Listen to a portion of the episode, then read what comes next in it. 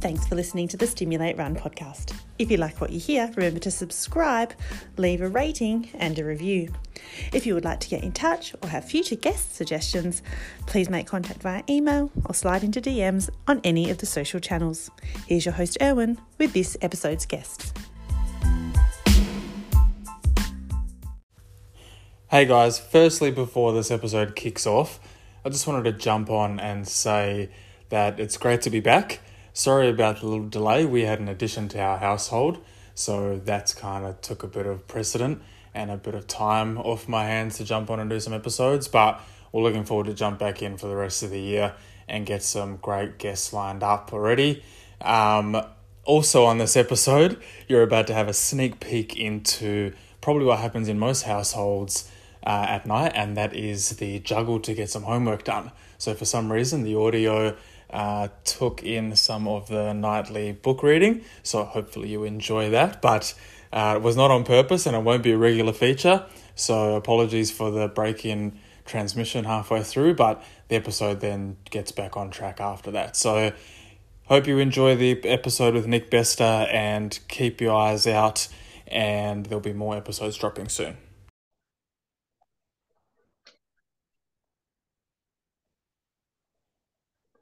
All right, everybody. Uh, this gentleman, I was telling him before I hit record that I've been meaning to send the email to invite him for a chat for about four years.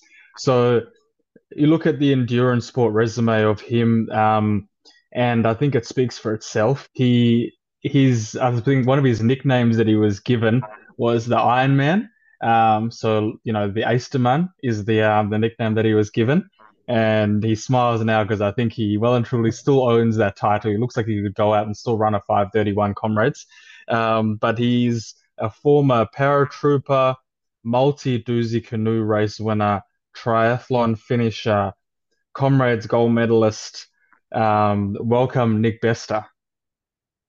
Well, good morning, and yeah, good afternoon. This morning still with us. I don't know what time it is today, but hello, thank you. So, as I mentioned, I think the, the nickname precedes the athlete, and those of you that would know Nick now currently and even follow him on Strava, you still get out for your daily ride, Nick. Um, and I, I think we're going to enjoy unpacking your life as the athlete, the person, the mental ability as well, which I'm fascinated to hear about. But do you want to kind of take us all the way back to the start as to where endurance sport came into your life? Okay, firstly, yeah, one of your favorite sports. I don't know how big is rugby in Australia. I know the Wallabies is a big opponent for Springboks. They always want to be the Wallabies and the All Blacks. Um, I grew up in a house where rugby was a big sport because in South Africa, uh, all the youngsters have to play rugby, and that was our game. We, we the, the Springboks were heroes. And I decided when I was born, my father was playing prop for the first team in the town he was living uh, in, in Odendaalsrus. He was 42 years old, st still playing first team prop. And my brother, which was 19 at that stage, was playing the same team as flyhalf. So there's two of them was playing in the same team, father and son, rugby. And Saturdays we went to the rugby field. I was seven years old, six, seven years old, and then I was playing ball boy you know, when they kicked the ball out, I was running to fetch the ball and give it back to the players to throw throw in. And um, at the same time, I was at that years, uh, all the cold drinks you're buying was out of uh, um, um, um, um glass bottles. And mm-hmm. if you give that glass bottle back to the people where you bought it from, you get two cents. Now, two cents in South African is very, very little at this stage. In, in, in Australian dollar, it's even uh, six to seven times less. But anyways, I was collecting the balls, and in between was collecting uh, glass bottles, taking back to the people where they sold it to, and then, then uh, uh, giving myself some money. So I decided to become a, a rugby springbok.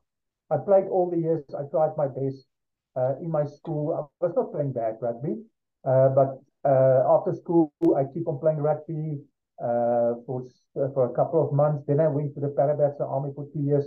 I came back uh, out of the Parabats when I was 21 years old, still playing rugby to become a rugby springbok. But they never choose they never choose me to become a rugby springbok. Uh, I played reasonably good rugby, but not good enough to become a Springbok. In any case, uh, at the age of 24, I decided, but I must getting, maybe I must getting fitter. Uh, and, and playing, then I was playing better rugby. So I will start running to the rugby practice. It was 4Ks to the to, to the running practice and 4Ks home. So I started running four kilometers before the for the uh, training session and four kilometers afterwards. And then a friend of mine entered me for a road race at the age of 24. And there were 6,000 competitors. And I, I finished 28th in that race. Was, it was only 8 kilometer, very eight, very hilly 8 kilometer. And I finished uh, uh, 28th in the race. And then he said, yeah, but uh, the next race coming up is a 50 kilometer. So we run it. I said, yes, let's run it. So my second, my first race was 8 kilometer. My second one was 50 kilometer. It was two, three months after the 8. I finished quite well there. And then he told me there's a 100K coming up. Let's run it. So my third race was a 100 kilometer within four months of started to run at the age of 24. So the 100K was a South African Championships. It was run on a track. Uh, they said we're going to run uh, 200 times times uh, 200 times around a 500 meter track. The night, the, the race started 8 o'clock at night, and as we arrived, they said there's, there's a small hiccup. They couldn't measure 500 meters. You couldn't get 500 meters out on the grass. So the, the, the, the track is only now 400 meters long. So we're not going to run two, two, 200 laps anymore. We'll be now 250 laps. And that is all meaning of your mind, but fine. I, it's not a problem for me. I ran and I finished eighth. Louis Harmse broke the South African uh, 100 kilometer record that night to 658. And that was way back in 1984. Um, yeah, so from there on, it just, I see I'm not a rugby player. I'm not going to become a rugby springbok. I'm a, I'm a runner. I'm a runner. That's how I discovered that age 24, I'm actually a runner. And then from there, how did you kind of also then realize you had something special? You know, did you leave there going, I can do this, but or did you leave there going, I can do this, but I can be really good at this? Yeah, you see, when as soon as I realized I'm not going to become a Springbok rugby player, I aimed immediately. My next goal, I want to win the Commonwealth Marathon. That's what I thought in my head. I'm a runner now, so I must do the best that we can. At that stage, South Africa was isolated from international sport. So uh, all the ultra distance events in South Africa was attracting huge, um, uh, uh, huge publicity and television exposure like the Commonwealth Marathon, live on television for 11 hours. The Dusi Canoe Marathon, it's a three-day uh, uh, uh, canoe race of 120 kilometers, also between Pietermaritzburg and Durban. But you do it on a river. And some stages you run with your canoe because you have to cross a mountain. It's easier to run around a mountain than doing all the rapids around the mountain. So you run with your canoe about 25 kilometers a day on the first day of the Dusi. You carry it on your shoulder. Then the second day you run later, you run about 15 k's you can decide if you want to run or paddle. Paddle will take you longer, run will be harder. So if you're a good runner, you take the running option. You run over the mountain, you don't paddle around the mountain. In any case, and that, uh, and then also the Midmar Mile was an iconic race of Africa. You have to swim the Midmar Mile. Uh, the Argus cycling tour, it's, it's, it's close to 100 kilometers. Um, that all, uh, all become iconic races that was live on television because our athletes were not allowed to compete internationally. So there's no international sports show on TV because we have no athletes in international uh, events. All these mega ultra distance races was the aim of the South African public. And you become a hero if you're doing well in these races. And I was aiming, well, I was competing in these races. So when I started to train for Comrades, um, that actually just before I ran my first comet, a friend of mine asked me to second him for the Ironman. And in those years, we allowed to run with the guy when he's doing his 42k run. But it was you canoe Ironman in our days, not not swim. You canoe 25 kilometers, then you bike 120 kilometers, and then you run the marathon 42. So he was uh, canoeing, and then on the run, I was running with him the whole way, carrying bucket of water and ice, sponsing him down, giving him squeezes. And at one stage, I, I realized I have to feed myself, myself some uh, energy gel because I, am tired now because I'm running the whole way with this guy. So he finished the Ironman. And then he told me, but now he's training for comrades. I said, comrades, okay, how far comrades? And he told me it's 90 kilometers. And he told me, um, let's go and train for comrades. I said, fine. He said, meet me Saturday at my work because I'm going to work till about 11 o'clock. And then we, we, we're going to run 80 kilometers training for comrades. We're running to a town outside Pretoria called Cullinan. And that was my first kind of long uh, run after after my 100k. So we were running, uh, it was about 40 kilometers to the town.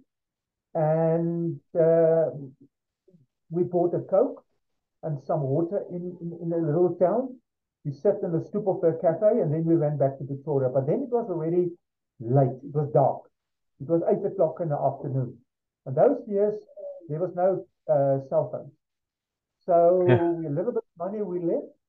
We went, uh, we, we, we approaching Pretoria. We're running to the first, you call it a tickey box. I don't know what you call it in, in your, your days it's it's it's it's a telephone uh, place where you put money in and you can call from there. And we found our wives to come as collectors at that specific place. So that was my first run to for comrades. It was 80 kilometers, drinking uh, one Coke and a water halfway. And that's it because it was in nose between nowhere. There was no, nothing else to wear, no nowhere else to drink water. So that is how my mental approach works. When I do something, I don't think of the stumble blocks or the uh, drawbacks, or I, just think about the end goal. Mm. You know, let's collect Comrades. Yes, let's win it. Let's uh, play rugby. Yes, let's become a let, let, let me become a rugby springbok. Although I never achieved that. Uh, when I started to Ironman, uh, then I also started doing triathlon because this guy was was my friend and he introduced me to triathlons. And I decided I'm going to win Ironman. I won Ironman in South Africa. Then I won a South African Triathlon Championships. I won a South African Duathlon Championships, this run, bike, run. And I, I won everything that I uh, that I put my mind onto. And I think it's everything in the mind. Your mind is very, very strong. And your body is also strong. But your body is weak. So your body doesn't want to do the work. Your mind tell your body to, to do something, your body will follow. But first, you must believe in something. You must be 150% sure you can achieve your goal. Then the body will follow. Obviously, you, you have to do all the things that you have to, to, to, to, to win the Comrades. You have to train a lot. You have to go to gym. You have to stretch. You have to eat well. You have to sleep well. You are only allowed to drink beers per night, not more. You have to, you have to do all the things to make you know, to, to, to, to, to, to make your uh, mind believe that you're going to win the race. You can't just uh, believe you can achieve something and then you don't do the things that that uh, actually allow your body to adapt to the challenges that coming up, that that uh, the race or the specific goal is throwing up to you. Um, I can also just say that um, all my career, I was reading a lot and experimenting a lot with everything that I did. I read a lot of uh, training, uh, Jeff Galloway's book. I, I, I read Tim Noakes' book. I read uh, Bruce Fordyce's training, how he trained for comrades, and I experimented on everything. Even dieting and foods and stuff, what to eat and not to eat. I experimented with carbs, and then I feel this and I don't feel well. And I see if I eat meat and fats uh, leading up to a race, I feel much better than just eating carbs. So in 1988, when I was approached by a company, Voltaren Emulgel, they said they're going to sponsor a, a series of events in South Africa. Uh, they want me to compete in the events. Uh, at that stage, I was just an upcoming athlete in 87. I was just starting all these things. I was doing well. My first comrades was 68, and then in 87, I came 25th. And these people, Voltaren Emulgel, approached me and said, I must do the Ultraman for the next year. They will pay me a kind of retainer. I must compete in the Ultraman. Now, the Ultraman consists out of, you must run the in one year. You must run the Comrades Marathon, 90 Ks. You must run the Two Oceans uh, Marathon, 56 kilometers. You must run the city to city, that's 50 kilometers. Then you must do the Ironman, uh, that's canoe, uh, bike run. You must swim the Midmar Mile. You must do the Duzi Canoe Marathon. You must cycle the Argus uh, race, that's 90 kilometers. You must cycle a race in Pretoria, 160 kilometers. And then the combined total time in one year, that's the Ultraman. So the University of Tuks in Pretoria, they here I'm going to do the Ultraman, so invited me to come and do some tests at their labs in Pretoria. So I went for tests and they asked me all questions and they asked me what I'm eating and I told them I'm eating uh, a lot of meats, proteins, a lot of fats, and I force feed myself with junk food. I call vegetables and fruits junk food because I don't like them, but I know I have to eat it to be healthy. Um, so they sent this diet then to Professor Tim Noakes. You know, you know Professor Tim Noakes. Yes, yes. Uh, he told he, he phoned them back and tell them to tell me that is 1987. Please tell that guy he won't finish Ultraman on that diet. He won't finish it. So I went on a one Ultraman four years in a row on that and now, I don't know if you know the new thinking of the Professor Tim Total now opposite. Yes, yes. But now also there's a small uh, thingy that we that we that we do wrong. We just believe in fats and proteins. You can go fast and you become strong on fats and proteins, but you can't go fast on fats and proteins. You need carbohydrates to go fast. If your pulse rate go above 85 to 90% of your maximum pulse rate, you're drawing, you're just using carbohydrates and sugar for energy. Then you're not, not so much on fats, a little bit on fats, but it depends on much your body is adapted, adapted to fats. So you need the carbohydrates to go fast, especially on uphills and on fast stretches, and and and your body switches to to to to to to, to glycogen, muscle glycogen, and to carbohydrates. And that's why you need carbohydrates as well. So a balanced diet is still the way to go with a little bit of more carbohydrates two and a half days before the race. I still believe in that. I still feel it. And even now on my, uh, after I retired in 2004, um, I can tell you why I retired. You can go into that, Daniel, if you want to. Um, I was feeling that running is very jarring on the body. It's a very jarring sport, and it's hurting my body. You know, I've done uh, a lot of my, uh, uh kilometers running wise. I calculated that it was more, it's more than 140,000 kilometers I ran in my life. So I switched more to biking and canoeing and gymming. And coming back to the diet, what I'm putting in my bottles these days is a combination of fats, proteins, and carbohydrates um, uh, when I'm going on a long rides. And also what I eat before, uh, uh, you know, I eat uh, carbohydrates, fats, and protein before I go on a long ride. And, and, and I think that is, is, is specifically because I've tried everything. That is working for, for my body. I can feel my insulin levels stay stable. I can go for long. I can go far. I can go hard. I've got everything. Got the fats to go far. I've got the carbohydrates. If I hit a hill and my pulse have to go up, and I've got the protein that makes me strong and rebuild muscle for the next training session tomorrow. Your um your counterparts often said that you were the fiercest competitor like the likes of Fordyce, Mattheus, when I've had them on for a chat, they just always said whenever you were around, the race was never over. Um, where does this ability come from? You know, they talk about the central governor and the central governor theory, that man sitting on your shoulder. You seem to have the ability to push that man back where majority of people and even some professional athletes can't. What can you share some of the techniques, maybe even in training, that you instilled, or were you just born that way? Yeah, I think um, it's a kind of a sad story. I think how I grew up or grew up in my life also maybe contributed to the mental toughness that I've got. Um, I can go just a little bit into that. Um, I didn't grow up well. Um, I was born uh, I was this.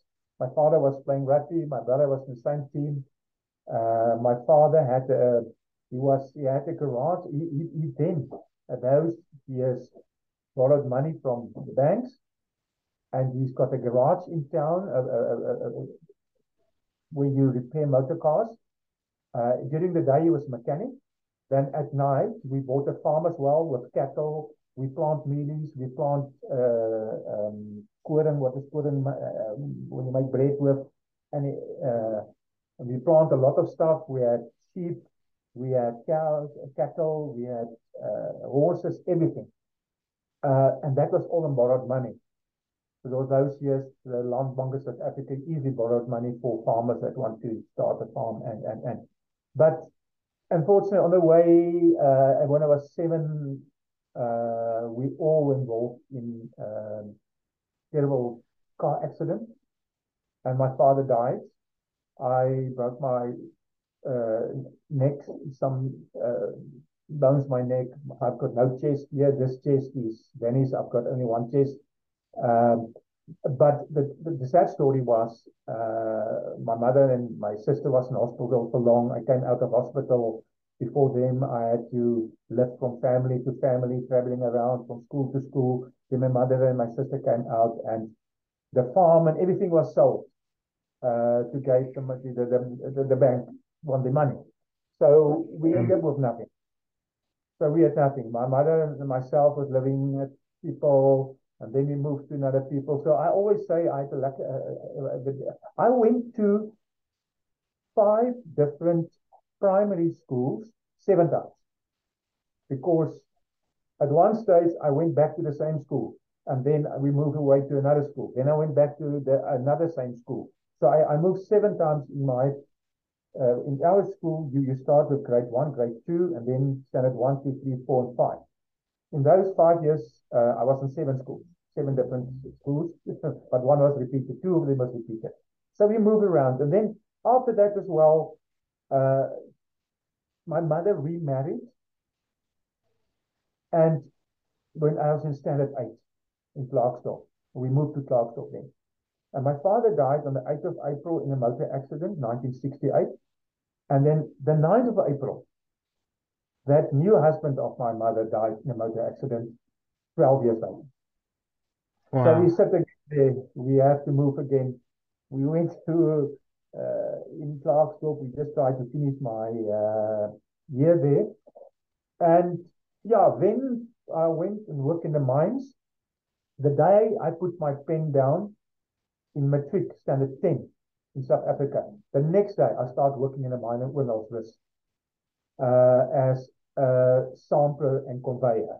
They learn you how to uh, sample and to convey, how to do the conveying, and etc. So yeah, we move again, and um, I was then after that, I went two years to the Parabats, to the army, and they also it's about vasbyt. To, be, to become a Parabat, you must have vasbyt. You you must go through a lot of tests to be able to be a Parabat. And the, the years that we be in the Parabats, we were operational a lot of times. Uh, we uh, that was that was compulsory in the government at that stage. You have to go to the army two years, and then you have to go and fight on the border, not on the border inside Angola and those places. At the, at the age of 18, you see all those things. And so, uh, what to come back, I think my mental toughness is growing up hard. I, I just know that uh, nothing was a problem for me. You know, I always accept, you know, we're going to move again. Yeah, let's move. It's easy to move. Of course, I only pack one bag of, of, of, of, of, of, of, of, of clothing and we move. It's all I, have got at that stage. So I, I think that helped to the mental toughness that I use later in my sport because I never see anything as a problem. Um, I came back out of the army, still tried to become a rugby springbok, playing rugby from the age of 21 to 24. And then I met my wife in uh, Durban. She was on holiday in Durban. And I was on, uh, on, I just came out of the army. It was my uh, celebration, finishing two years in the army. And I moved to Pretoria where I started at the furniture shop becoming a, a, internal auditor, and then from there on I start my own business, and then from there on I start running, and then everything become more positive in my life, and I actually became part of a family and more stability in my life. And uh, yeah, like I, I, gave a speech the other day, you know, the age of 24, I moved 23 times. so that is, that is, I think that helped me in my mental uh, toughness for a race before, because when I entered a race, I just decided that nothing can be as tough as I already have. Doesn't matter. And if I run a, a, a, another comrade, I just think about the previous one. This one can't be as bad as the previous one because the comrades are always tough. It's always hard. It's always a, a, a mental fight and a body that's feeling up. Your, your body feel like falling apart. After 60 kilometers, I can just tell you that if you weigh, I, I was I was too big actually for a runner because I was in between. I, I weigh 72 kilograms when I was at my base speaking for comrades, where my competitors, Fordyce 56, uh, Charl Mattheus was 58 kilograms, Jet, uh, Mark Page 56, Jetman Msutu 49, Tete who won this year is 47 kilograms. Uh, Edward Mothibi won the previous year, was 48 kilograms. So I'm coming in Comrades as too heavy, 72. And they say they're going to count me. But I was strong. It was it was 72 uh, kilograms of, of, of, of strength. Um, so all this stumble blocks, I just put behind me and I, I make a positive thing out of that, you know. And, and, and I was one of the strongest hill runners. I don't want to, uh, you know, I was looking forward to a hill coming because I know I'm going to grind my, my competitors. So coming back to the training and the mental attitude, yeah, how I did it, I also implemented a psychiatrist to help me prepare for the race. So rehearsal, it's easy if you've been there before. Uh, I can explain it this way. If somebody in the olden days without a cell phone, without Google Maps, without explaining how to get to their house, they tell you on the telephone, you must drive to Pretoria, then you turn left at this street, right at that one, left. The first time you're going to the house, you haven't been there before, you're going to get lost two or three times. The second time, maybe take one wrong turn, but the third time, you're going to drive exactly to the spot. So that is also what we did with comrades, rehearsing the race before the time. Working on the mental preparation for the race is to rehearsal what's going to happen in the race. And I'm working with a psychiatrist, and we always have different plans for different races. Let's work on a one I won in 1991. He asked me what was my weak points. I told him, well, first, my strong points. I told him I'm very strong on hills. I, I say, what do you think immediately if you see uh, strength and you see power? And I was thinking like the ox dragging a wagon. wagon. He said, okay, as soon as you're hitting a hill, you're going to change into a strong ox dragging a wagon uphill and you're going to be strong. Let's make that strong point stronger. So what's your weak points? And I told him running downhill because I'm a little bit heavier than the others. I'm hitting the ground very hard. Coming back to the how the body, the comrades breaking your body. You give about 800 steps per kilometer. Putting your feet down 800 times per kilometer times 90 kilometers is 72,000 times you're putting your feet hard down on the ground. Your body impact is four times of your body weight when you're running at four meters a kilometer, four, four meters a kilometer. So you're putting 350 kilograms every time on each leg, 72,000 times when you're running the Comrades. So that is a hammering your body is taking. Everything is, uh, and, and it's not the fastest guy who's winning comrades is a guy who can endure the pain. You never get tired. The, the, the fitness we've got, you never get tired. You just get sore and uncomfortable and stuff. You, have, you must handle that. But coming back now, he was asking me what are my weak points. And I tell you running downhill. I say, okay, what do you see? How do you want to go downhill? I say, I want to uh, swerve like an eagle. He said, okay, as soon as you go downhill, you become an eagle visually. We, we, we, uh, in, uh, we worked that into my training, and every time I'm running downhill, I saw an eagle going in the air, gradually just swerving in the air downhill. See, okay, what we also do is we build uh, what is what, what happened in Comrades? I just told you, Comrades is a lot about pain. So what we did is to kill the pain in my body is I put my daughter at the finish line dressed in red colors. And I visualized a red pipe. I know the comrades very well. It was say the down run when I won 91.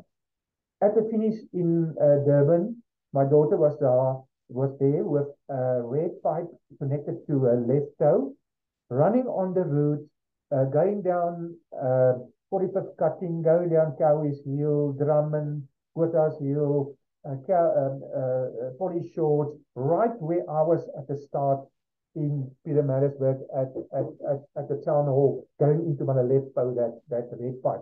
As soon as I experiencing pain, I was drawing a painkiller. That was she, she was pumping in that red pipe going into my toe and killing the pain in my body visually. Then the power. My son was dressed in blue at the start and finish, and I visualizing pumping uh, more power in that blue pipe that was attached to his toe going into my right toe. So that is how I'm killing the pain uh, uh, mentally. It's with this red pipe pumping uh, painkiller into my body and the blue pipe pumping power into, into my body. That is one of the, uh, the, the, things that we use for that specific comrades. There's all different kind of stuffs, but also for the 100 kilometer world champs in Belgium. Uh, my psychiatrist asked me, now, what is my stumble blocks for this race? And I told him, yes, it's going to be boring because it's 10 times 10 loops, and every loop has uh, got about 45 turns. So at one stage, you're running on grass, then on tarmac, tarmac, then on asphalt, then you're running through a castle, then you uh, make a 270 turn around uh, uh, a circle, and, and, and and he said, okay, well, let's make it very easy. And I told him it's boring. It's 10 times 10 kilometers can be very boring and tough on the mind. I said, very easy. What we do is, so on the start line, Mark Page was with me in the race. And he asked me what time I'm going for. At that stage, the world record was 618 for the 100 kilometer. I told him, Mark, let's go for the world record. I'm going for the world record, uh, 620. He said, that's my time as well. Let's run together. So it means you have to go through 310 at halfway, 50 k's three hours stay. But coming back to my psychiatrist, he told me, Nick, so what we do is when you start at the start, standing at the start line, you look at the start. If the start will be red, and if you start running, the road will, road will be red. If you look at the trees, it will be red trees, and the people will be red. Your competitors will be red. But as soon as you completed the first 10 kilometers, anything will turn to pink. So it won't be the same lap again. It will be something different. It won't be boring. And then he changed to orange. And then he changed to purple. And this, so every 10 kilometer was another color. And that is how I use my mind to be, uh, uh, to, to get over that boringness of 10 times 10 kilometers. And coming back to the race, so me and Mark Pate was running together. And as we went through the 50 kilometer, the clock was exactly three hours and 10 minutes. And I told him, Mark, yes, we're on, we're on time. We, we're on time for the world record. We're on time. We, we're 100% correct. And Mark told me, yeah, but my legs is sore. I told Mark, but it's obvious. You've just run 50 kilometers at world record pace. Your legs must be sore. And five kilometers later, he stopped. He was out of balance. so you see, that is, he was a brilliant athlete. It's how I, I, I knew you're going to be sore. I knew I expected what you be so, and, and, and my mind was already geared to be so. But anyway, to finish that race quickly, uh, I was experimenting with uh, magnesium and uh, the upset stomach, and things were not going so well the second half. But I was carrying, keep on running, and one of my friends that was in the race, he was not part of the South African team. He was 18 Comrades one year, Johan Eberson. When I completed 90 kilometers, he completed 80. So I left him. Uh, 10 guys there, and Johan, I passed him Johan, and he asked me, how's it going? So my stomach was very bad. And it's maybe not to tell on the camera, but in any case, uh, as I passed him, uh, I splashed on his shoe, my stomach. That's how bad my stomach was. I messed on his shoe, and he will never forget that. but anyway, I finished the race. Three dogs have crashed. Oh, so we're so the last question was. Really now. Where do you think yeah. the dogs went? Right. I was touching you. Uh, Sonat Matumani was uh, South Africa. She's aware? Uh, sheep. Sheep salon. Yeah, you want to mm-hmm. see how I Three dogs look up. Seen to the salon. Wolf us brute, hopefully. Arf. Uh, Great tiny grrr out of thing. And mine, a sheep show. I'm really sorry, I apologize, Sean, but our salon is for sheep only. Bah, bah, bah, Pete said firmly. There's somebody talking about Sean the grinned. You're right, Pete, he said. There's no reason why sheepdogs can't look gorgeous too. Can you hear it? Sean had just finished Somebody on curling the line tiny now, David. dogs through the door. Where's Okay. my dog? Brute? Tiny? Bang? They bellowed. There's other people on the line. Can you hear it? Can you? Okay, they're gone now. Okay. That's strange. They're gone now. Can you hear me? Okay. Yeah, I can definitely hear you. Okay. So my mental preparation for the 1997 Comrades was that uh, I will become a kamikaze pilot, and that means I had to reach my goal first, even if I die. Like a kamikaze pilot hitting a target with his plane, and he died in an explosion. That is my mental preparation. You can Google that on YouTube. Put my name, Nick Bester, Mm. 1997 Comrades Marathon mental preparation. And then you'll get the insight of how I prepared mentally for any for every every race. So I think my my strong my strength was was was I, I never see a problem as a problem.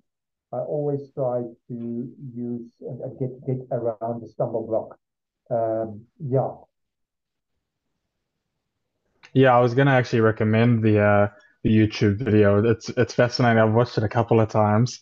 Um, did you race by feel? Um, and interestingly, I think there was a was there a story where you were running a comrades and you then looked at your heart rate because you were wearing a heart rate monitor and kind of uh, sat back a little bit due to that? yeah. I was invited by uh, a guy in Switzerland. Um, in 90, I must just get the year correct. 1988. I just finished a comrades and invited me to, uh, or was it, was, yeah, the, uh, the, the one about the year, but it was between 1988 and 1990. To the Swiss Davos Alpine Marathon. So that is a 72 kilometer race that you run in the mountains of Swiss Alps. At one stage it's so steep that you grab the uh, little bit of grass that's on the side of the mountain to pull you up. Uh, it is it's it's it's it's uh, you're climbing up to, to 2,700 meters above sea level, and it is a trail race. You're running on tarmac and asphalt, and they also trail in the mountains. And and and um, 87. It was it was yeah, Mhm. I'm gonna get the, the, the year correct. But any case, we were still banned internationally. We were not allowed to compete, but they get me in there. And that day, Charly Doll won the race, and Peter Camenzind came second, and I was third in the race. But that was just one and a half months after Comrades. So I was still tired of Comrades. Not, I don't want to use the excuse. Charly ran a brilliant race that day. Um, and uh, I invited him to Comrades, Charly Doll, and I invited Peter Camenzind to Comrades. And that's all history. Charly Doll won, won in 1993. Peter, uh, Peter um, the other guy, um, he was a couple of a couple of gold medals in, in. But to come back to the heart rate monitor, there was a guy in Switzerland who invited me and paid my cost to the race. He gave me a pulse a, a, rate monitor um, thing that I brought back to South Africa. And I, I was kind of the first one in South Africa experimenting with a pulse rate monitor. At that stage, he was wearing the monitor on your arm, but from the Yeah. monitor, there was a electric cable and attached it to a finger root. So it's taking your pulse from from from from from from from from, from, from your finger. Uh, and into the not so accurate.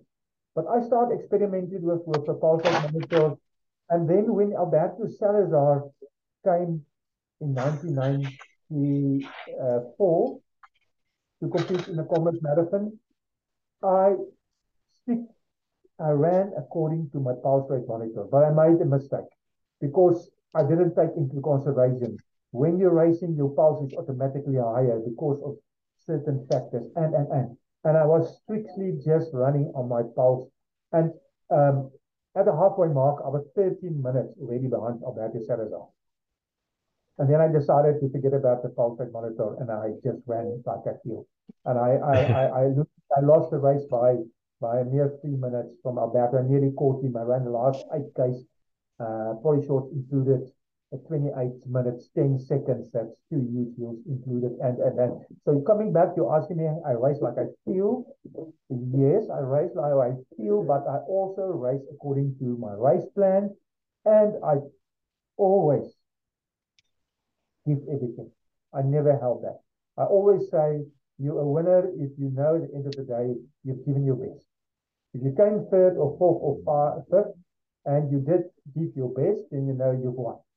So I never held back anything except that race when I used a pulse rate monitor very specifically in 1994 when I lost to Alberto Salazar.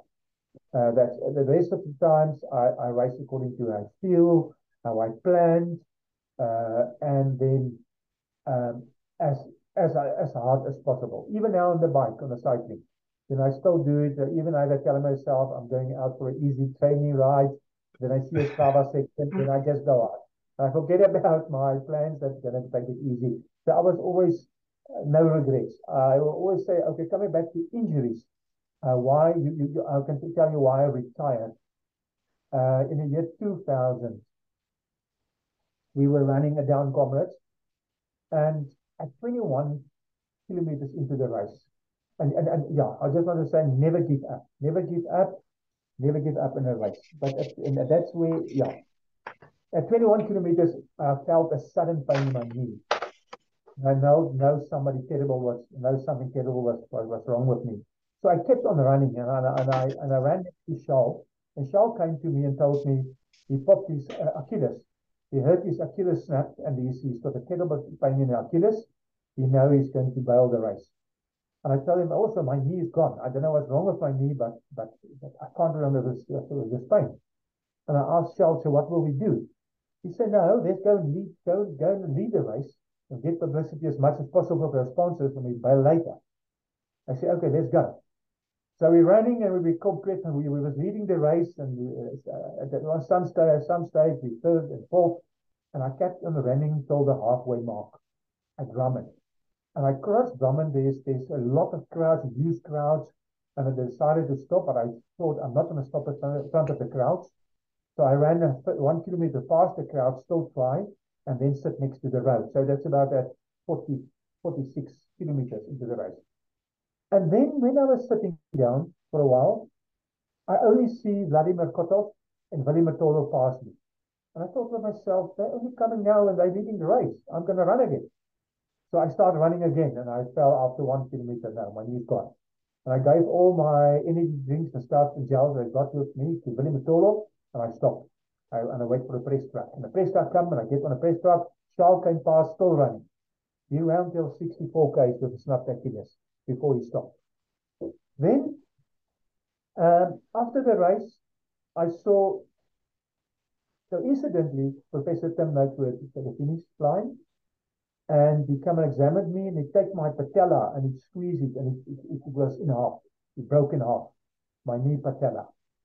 So my patella broke at 21 kilometers and, and, and I kept on running with that and all the stress. And that is the hammering that your body takes. So I called my the guy who operated a lot on me, um, Dr. Iro Moret, and he told me, flying back from Comrades Sunday night, to tomorrow morning at the, at the hospital in theater, I'll operate you immediately. So I put three screws through my kneecap, and then I test my my my my kneecap in 2004. I ran Comrades again. And I finished 44. So I saw my knee is fine, but I'm not competitive anymore. And then I stopped racing Comrades. Uh, yeah, so never stopped. There's only two races in my life that I started and I stopped. And the one is this Comrades Marathon where I where I broke my kneecap, and the other one was at the I was a South African duathlon champion. You run 10 kilometers, then you bike uh, 60 or 40, and then you run 5 or 10 again. There's different sta- this is this. And I was a defending champion. And uh, in Benoni, and ran the first five kilometer, I was in the lead, and I was racing on the bike, and my back uh, tire came off my my my my off the rim. You you call it tubbies. You glue the tire to the rim.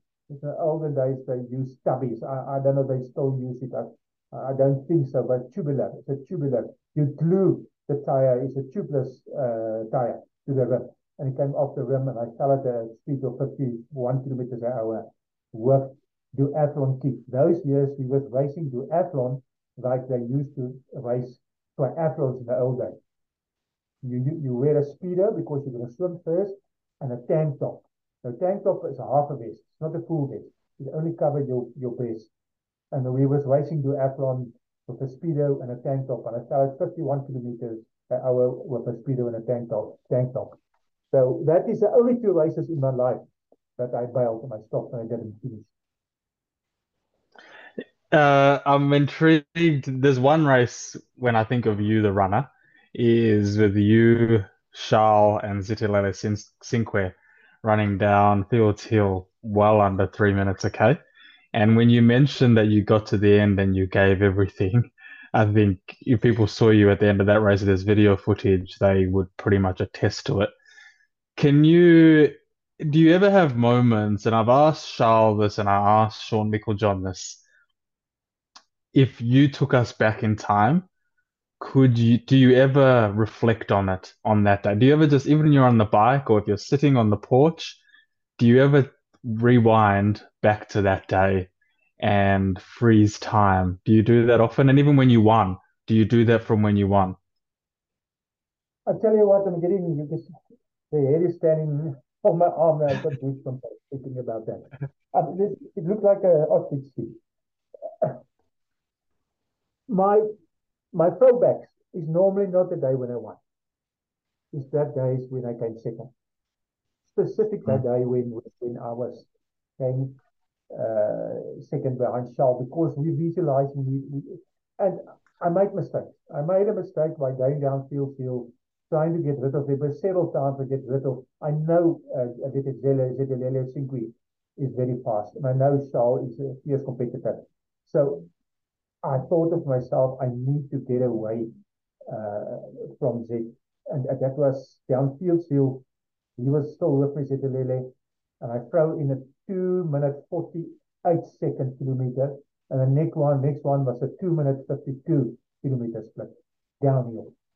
And when I hit punch down, you, you feel it in your legs, you know. But I kept on running and then it was gone. It came back a little bit, but but we, I broke him then. Charles came back to me and then we had a big fight going up Tollgate Charles passed me four kilometers ago and I can't believe it. You see on that video specific, that mental preparation 1997 YouTube video when he passed me. Uh, I also think that we didn't rehearse the finish so much. Uh, and, and, and, and yeah, the nightmares thinking about two minutes here. Where did I lose it? Three minutes there for the next second place. Three second places in comrades. That's the worst position you can get in comrades. Is second, fourth, or 11. You don't come second. You don't come fourth because you're off the podium. You don't come second, you don't win. You don't come fourth, you're off the podium. You don't come 11 because you're out of top 10. So that is, I'm always thinking about that second place. My win was, was, was automatically. I knew I'm going to win that day. It was just, I was just so well prepared and mentally prepared. I know I'm going to win. It was an easy one. I just run in the front and just keep on running in the front and the people never challenge me. But that, my second place was the real racing. I don't know if you can see at the background. I've got actually Zeta Zithulele Sinqe on, on, on a poster there down there uh, with Elana mm. Meyer, she was uh, Olympian. We're on a Nike poster uh, just next to that cover. So yeah, that was also then I drove Zithulele then when I started the club in 2000. I drove Zithulele into my development. He was doing the development for us for the Harmony team, Zed Sinqe. And Charles Mattheus, we started the club together in year 2000. Myself, Charles Mattheus, Willem Mtolo, Zed Sinqe, and um, uh, Albert Gelderhuis and. We started the Harmony Club in 2000. And Zed was part of our development uh, managers. He did a hell of a good development for us. But he, he, he unfortunately died in a motor accident a couple of yeah, couple of years ago. Uh, you've coached some high caliber athletes. What are your methods, and has that changed over the years? Yeah, like uh, I explained to you now, in my career of running, I had six stress factors. So that is just by competitive hitting your legs on the ground very hard. I had tibia fractures, I had my knee patella broken, I had six fractures. And that is the problem with ultra distance running. The training you're doing just by running is too much for the body to take. Stress fractures, I always say stress fractures is a bonus because you know a bone, when you break a bone, six to eight weeks is healed, it's fixed. Mm. But if you tear a ligament, it's problems. Or you hurt mm. a ligament, it's going on for three months, four months, five months, a year. If, if, if you get a, a one injury, uh, plantar fasciitis injury, that ligament under your foot. Always the people I tell them, yes, they've got a plantar, and if you running on an injury, you make it chronic. And if it become chronic, it's a long term. So if you got an injury, stop immediately. Let it heal, then you carry on. But the people don't do that. So coming back to the plantar fasciitis, I always tell the people, if you've got a chronic plantar fasciitis injury, it is not 11 months and 30 days to recover. In one year. It's a one year injury. You've got a chronic mm. plantar fasciitis. You can do everything to get it right. It does work. To break a bone is easy, but to come back running for ultra, uh, competing uh, and training for ultra distance races and marathons is a lot of jarring on the bones, the ligaments, and and and. And I try to to supplement the training with a lot of cross training going to gym, cycle, swim, hike in the mountains, canoe, and, and, and. And still Gerda Steyn ran the best time, a marathon time, when she was doing this training. When we supplement the running training with a lot of cross training. Hiking uh, is, is an excellent training. And all these other uh, methods of training, uh, say you, you, you're cycling, you limit your mileage. You limit the mileage that you have to do. You limit the uh, risk of getting injured by supplementing the training with gym, cycle, swim, canoe, bike. Um, what you're doing when you're cycling, if you're a runner, you still train the heart, you're still training the mitochondria and the muscles, you train the muscles, you train the energy system, converting fat and um, teaching the body how to use fat for energy. You're doing everything except you take the jarring away from the from the legs, and you and you risk the, of getting injured. You've got the Kenyans, you've got the Ethiopians. They're tiny, they're little, they're small. They can run kilometers without getting injured. But for the normal guy in the street, the heavier guys and so on, and even the lighter guys, it's if you can supplement your training with, with first training, that's what I believe in, and that is how I still coach my athletes. That is what I want them to do. Try and get away with as little as possible of running, because there's a lot of junk miles. If you just go and jog, and, and, and run 10 kilometers just to, you can rather do a two or three hour cycle by doing the same thing. Pushing blood through the, blood is, blood, well, oxygen is everything. You must get oxygen to the muscles. I can explain this way. You can stay 20 days without food. You can stay six days without water, but you can't stay six minutes without oxygen. Oxygen is everything. You must get oxygen to the body, to anything not just for recovering for, for, for sport, for anything for your body to operate, you must get oxygen. Oxygen is life. That's why this recovery jogs is good because you're getting blood flow through the body. You're getting the blood carrying oxygen. You're getting oxygen to the muscle. But instead of going for a 10k easy jog to recover, go for a two-hour cycle. You've got to more mm-hmm. uh, training, but you uh, limit, like I said, the jarring on the ligaments and the bones.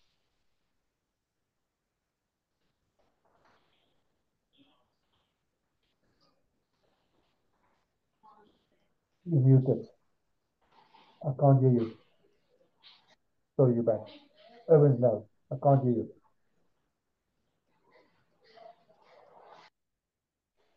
You got me back? Now you're back. You're back. You're back. Nice. Sorry. Yeah.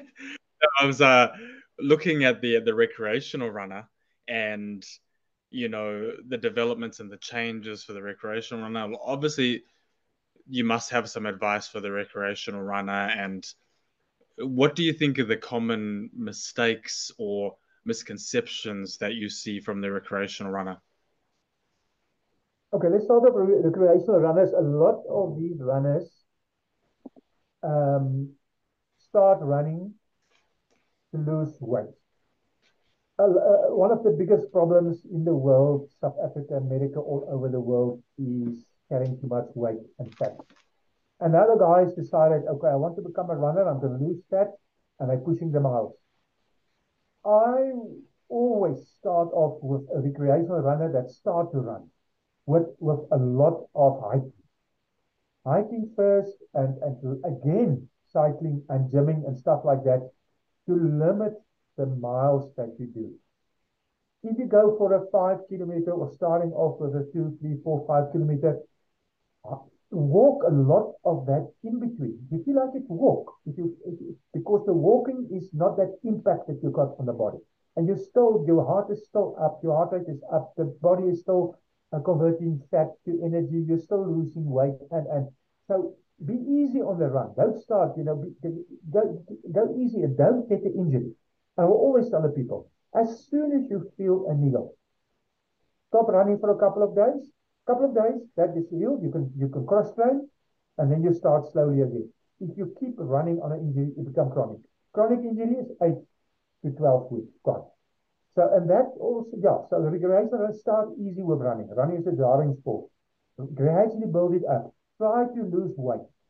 Um, you can diet, but what I always tell my top elite athletes, if they come to me like elite athletes, and they want me to coach them and to, to, to, to train them, they I hate it when they diet to lose weight. Elite runner must train to lose weight. Recreational runner must first lose weight, then he can train hard. But elite runners mustn't go onto a diet because you already got the body uh, weight that you want. Now you must eat proper and eat because that is your fuel, that is your energy, that's your mineral, that's your that's your vitamins. So rather trying to lose weight, elite runner, don't diet to lose weight because you need that. I can see, I can tell you good examples. Top elite lady in South Africa that I don't want don't want to mention the name after a race, he was very a top in South Africa. And me and myself and herself and Bruce Fordyce was doing a 50 kilometer. Uh, we we're running as celebrities at uh, Loskop race. And the morning we wake up early, you don't eat a lot in the bus, drink a cup of coffee, run the race. Uh, she ran hard, I think she won the race. And and then afterwards, a lot of media. And, and so it's around two o'clock in the afternoon. We wake up four o'clock and we haven't eaten. And I tell her, yo, I'm now so hungry, I want to eat. And we stop on our way back to Pretoria to order meal. And what does she order? A green salad. And that's wrong. Yeah. You know, me and myself and Bruce was digging into the hamburgers and chips and, and all, all the stuff. So, so what that is one mistake the lead runners do. And especially the ladies. They want to wait as little as possible because they look at the Kenyans and the Ethiopians. Don't do that. You're a better runner, especially a marathon and upwards, ultra. You need muscle. You need muscle. And if you if, if you restrict your body while you're elite running, uh, runner with foods and, and, and stuff like that and, and diets, then your risk of getting a stress fracture is much higher. And that's normally what happens to the ladies. Get stress fractures, heat fractures, and then they're gone. And I uh, think from the training aspect, you know, like a lot of runners, recreational runners, think to run faster, run more, or run more faster. And it's almost like, well, actually, maybe if you ran a bit less and slowed down a bit, you might end up running faster come race day, especially for ultra races, you know, Oceans and Comrades. People end up turning up there pretty much cooked. And then by even 40 Ks, it's race over. And they try and wonder why. But if you went back two months, you could see that their comrades was over in end of March, April. That's true. That's true. And, and, and also elite runners doing too many fast races before their comrades. You must you must save all your energy the last, especially specific a marathon. Take a lot of energy. Then they try to see they're in shape, and then uh, four weeks or five weeks before comrades, they ran a hard marathon to see they're in shape, and that marathon sits in your comrades day. So you can't race long distance races the last three months before comrades. You must really, really, really save yourself for that specific day. You can run short races, 10Ks, 15Ks, yes. Maximum 21. That is a month before the time. Uh, otherwise, you, you, yeah, yeah, your, your, your, your, body, like I said, you, the, the damage you cause by running uh, sits in your legs and your muscles and your ligaments, and you need that on the race day. You must peak for race day.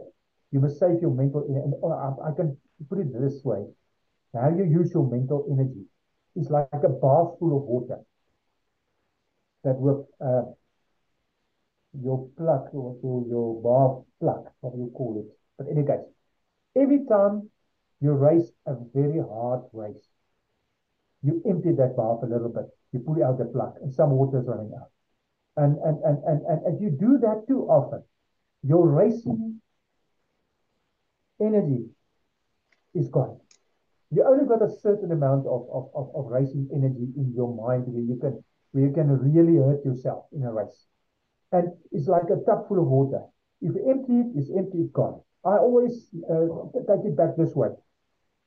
Runners that start very late in their career can carry on for much longer. If they start at the age of 30, you can see runners performing or 40. They perform late in their career. They're running at 60, they're still running good, good time.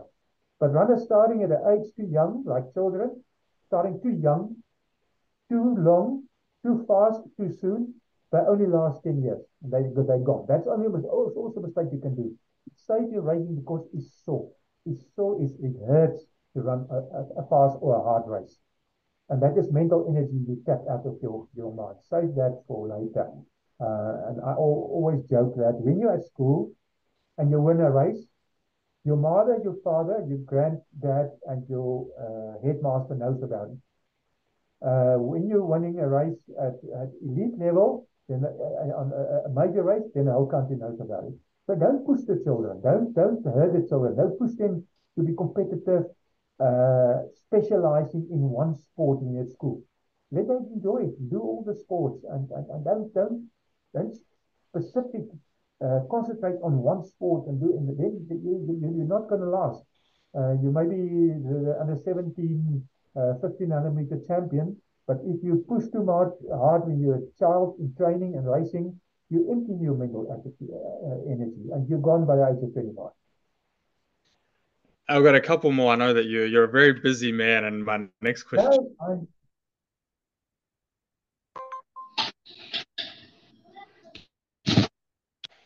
so yeah, your role with Nedbank team, um, how I suppose did that come about? You're moving into the management side, the admin side.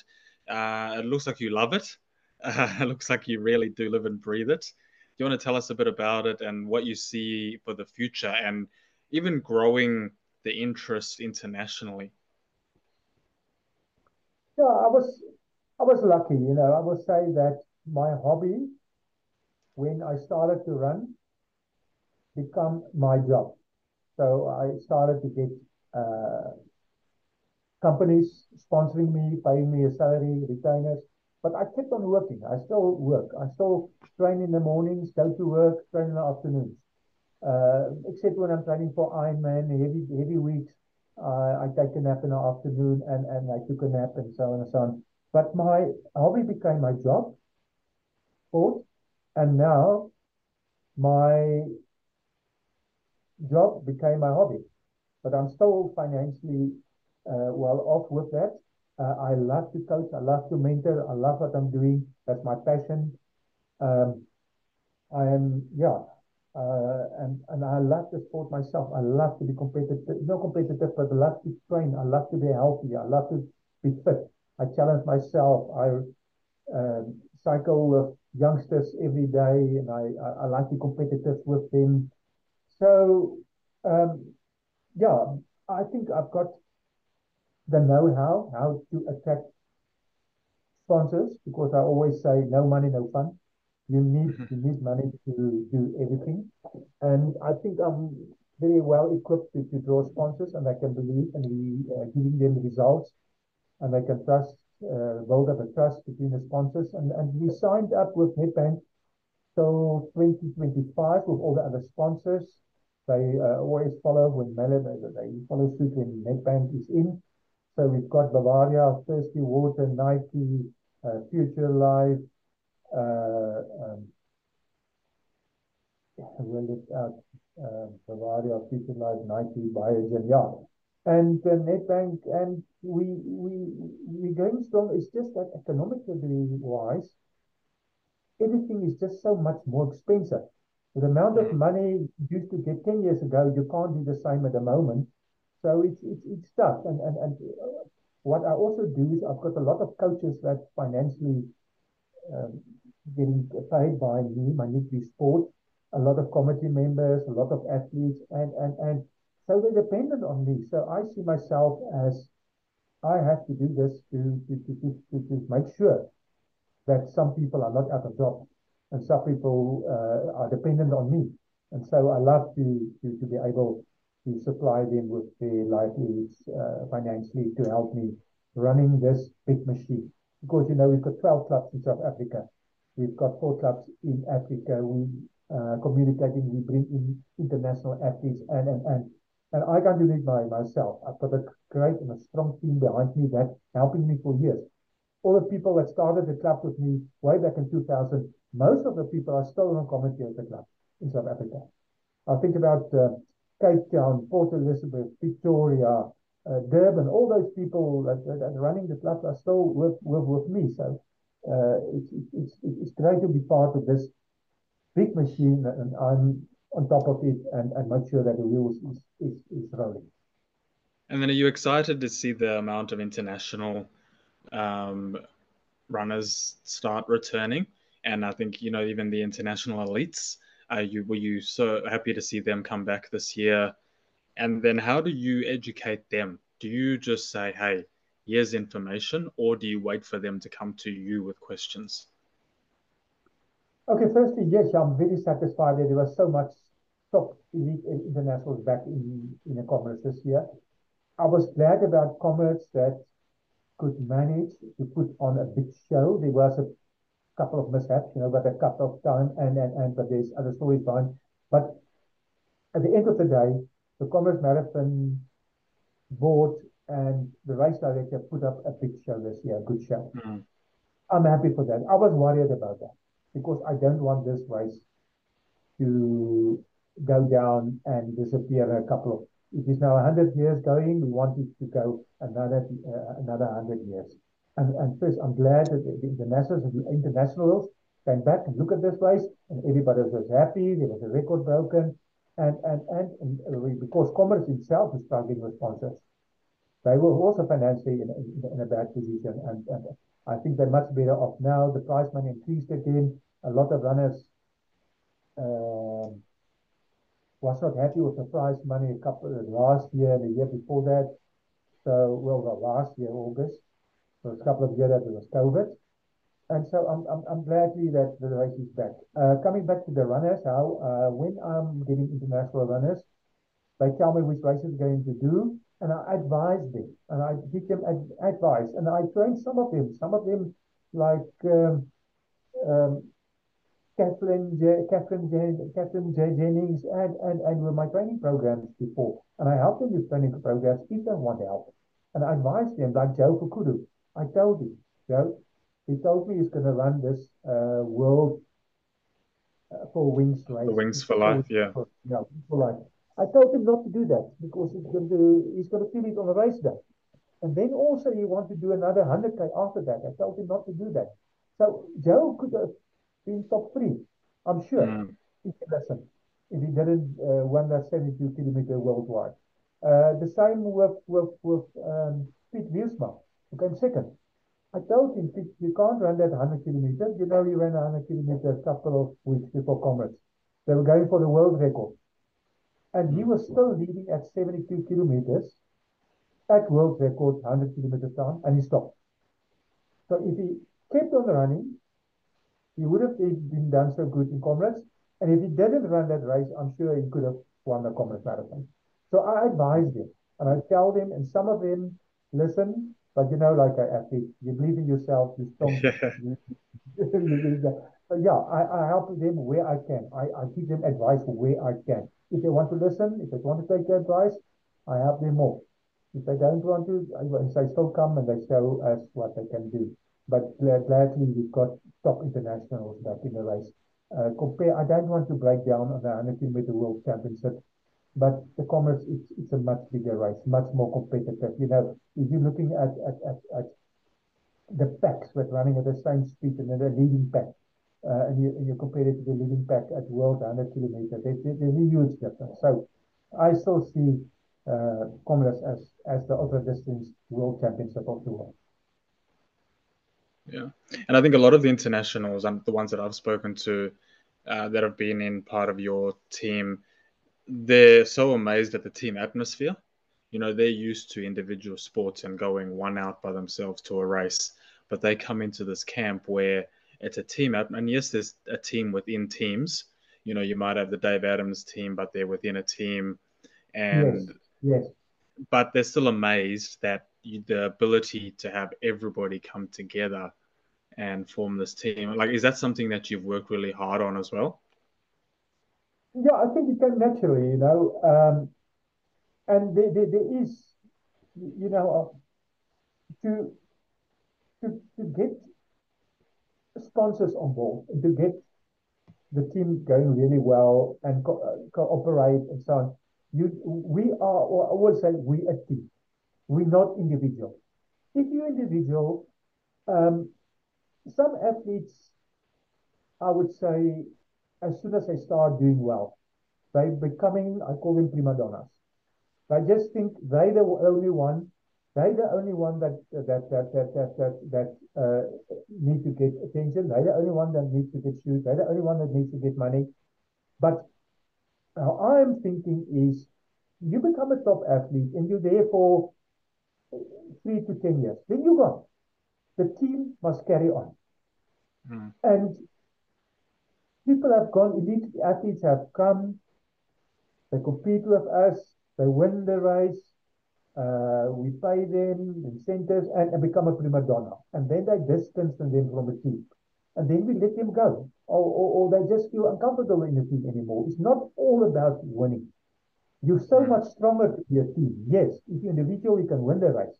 But in a team context, you, you it's much easier to win. Got the second team behind you, you've got the sponsors behind you, you've got all your other buddies that's in the same mind and you supporting you. You can see uh, and Edward, they're buddies, they're friends, they help each other in the race. Specifically last year, you know, all three of them running together and, and came in one, two, three in the race. We're a team.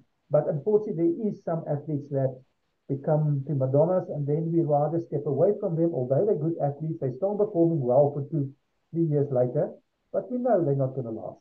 But we can't sacrifice and losing interest in the other runners while we just concentrate on this one specific athlete. So everybody is important for us in the team. Uh, we treat everybody the same. We don't treat one better than the other. Like Tete now, you know, like Edward, he was a winner a few years ago. He's not a winner anymore. But he's very important for us. He's the father of the team. And mm. and, and, and we treat him well. Claude Moshiywa, who won in 2013. He's still coming through our town.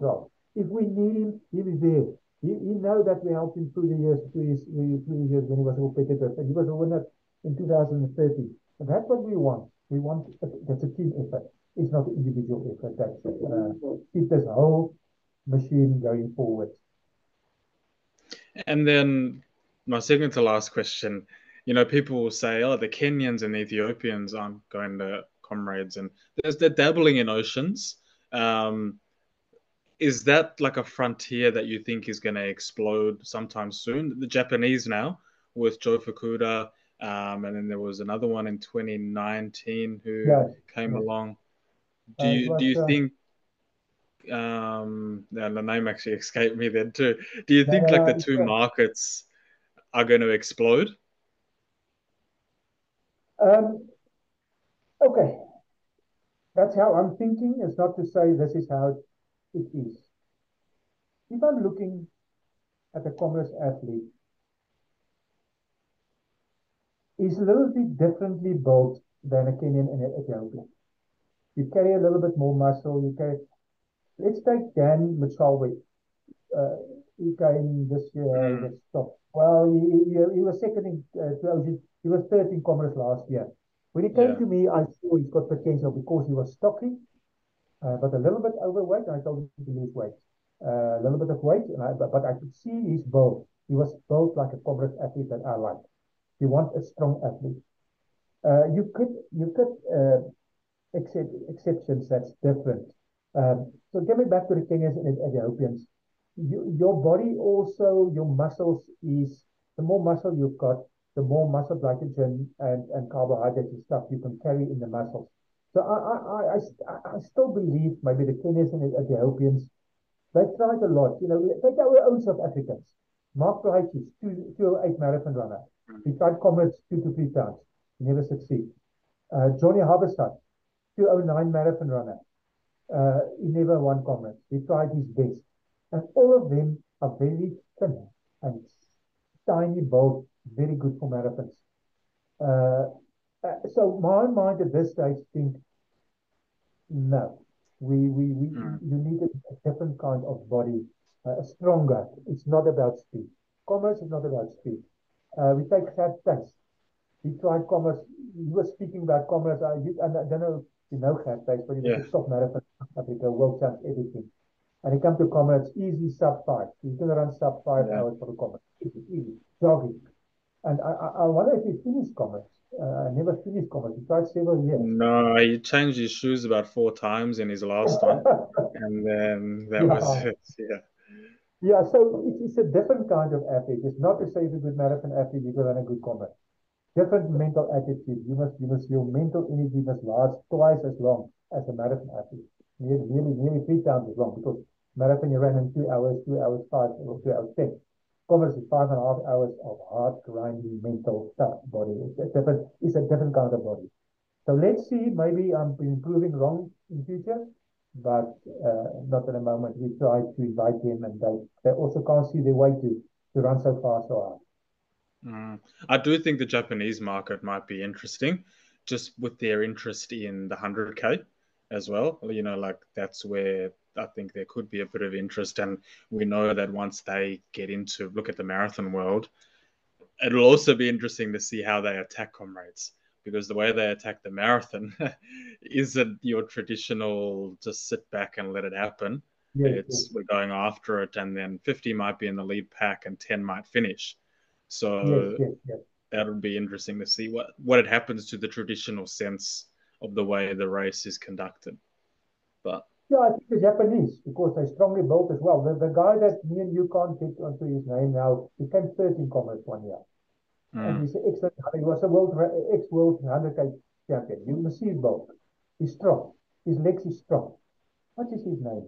Um, well, I know Yeah. Yuki Kawauchi's brother was earmarked to run uh, comrades as well. So those are the type of runners that you probably do you do get some interest in.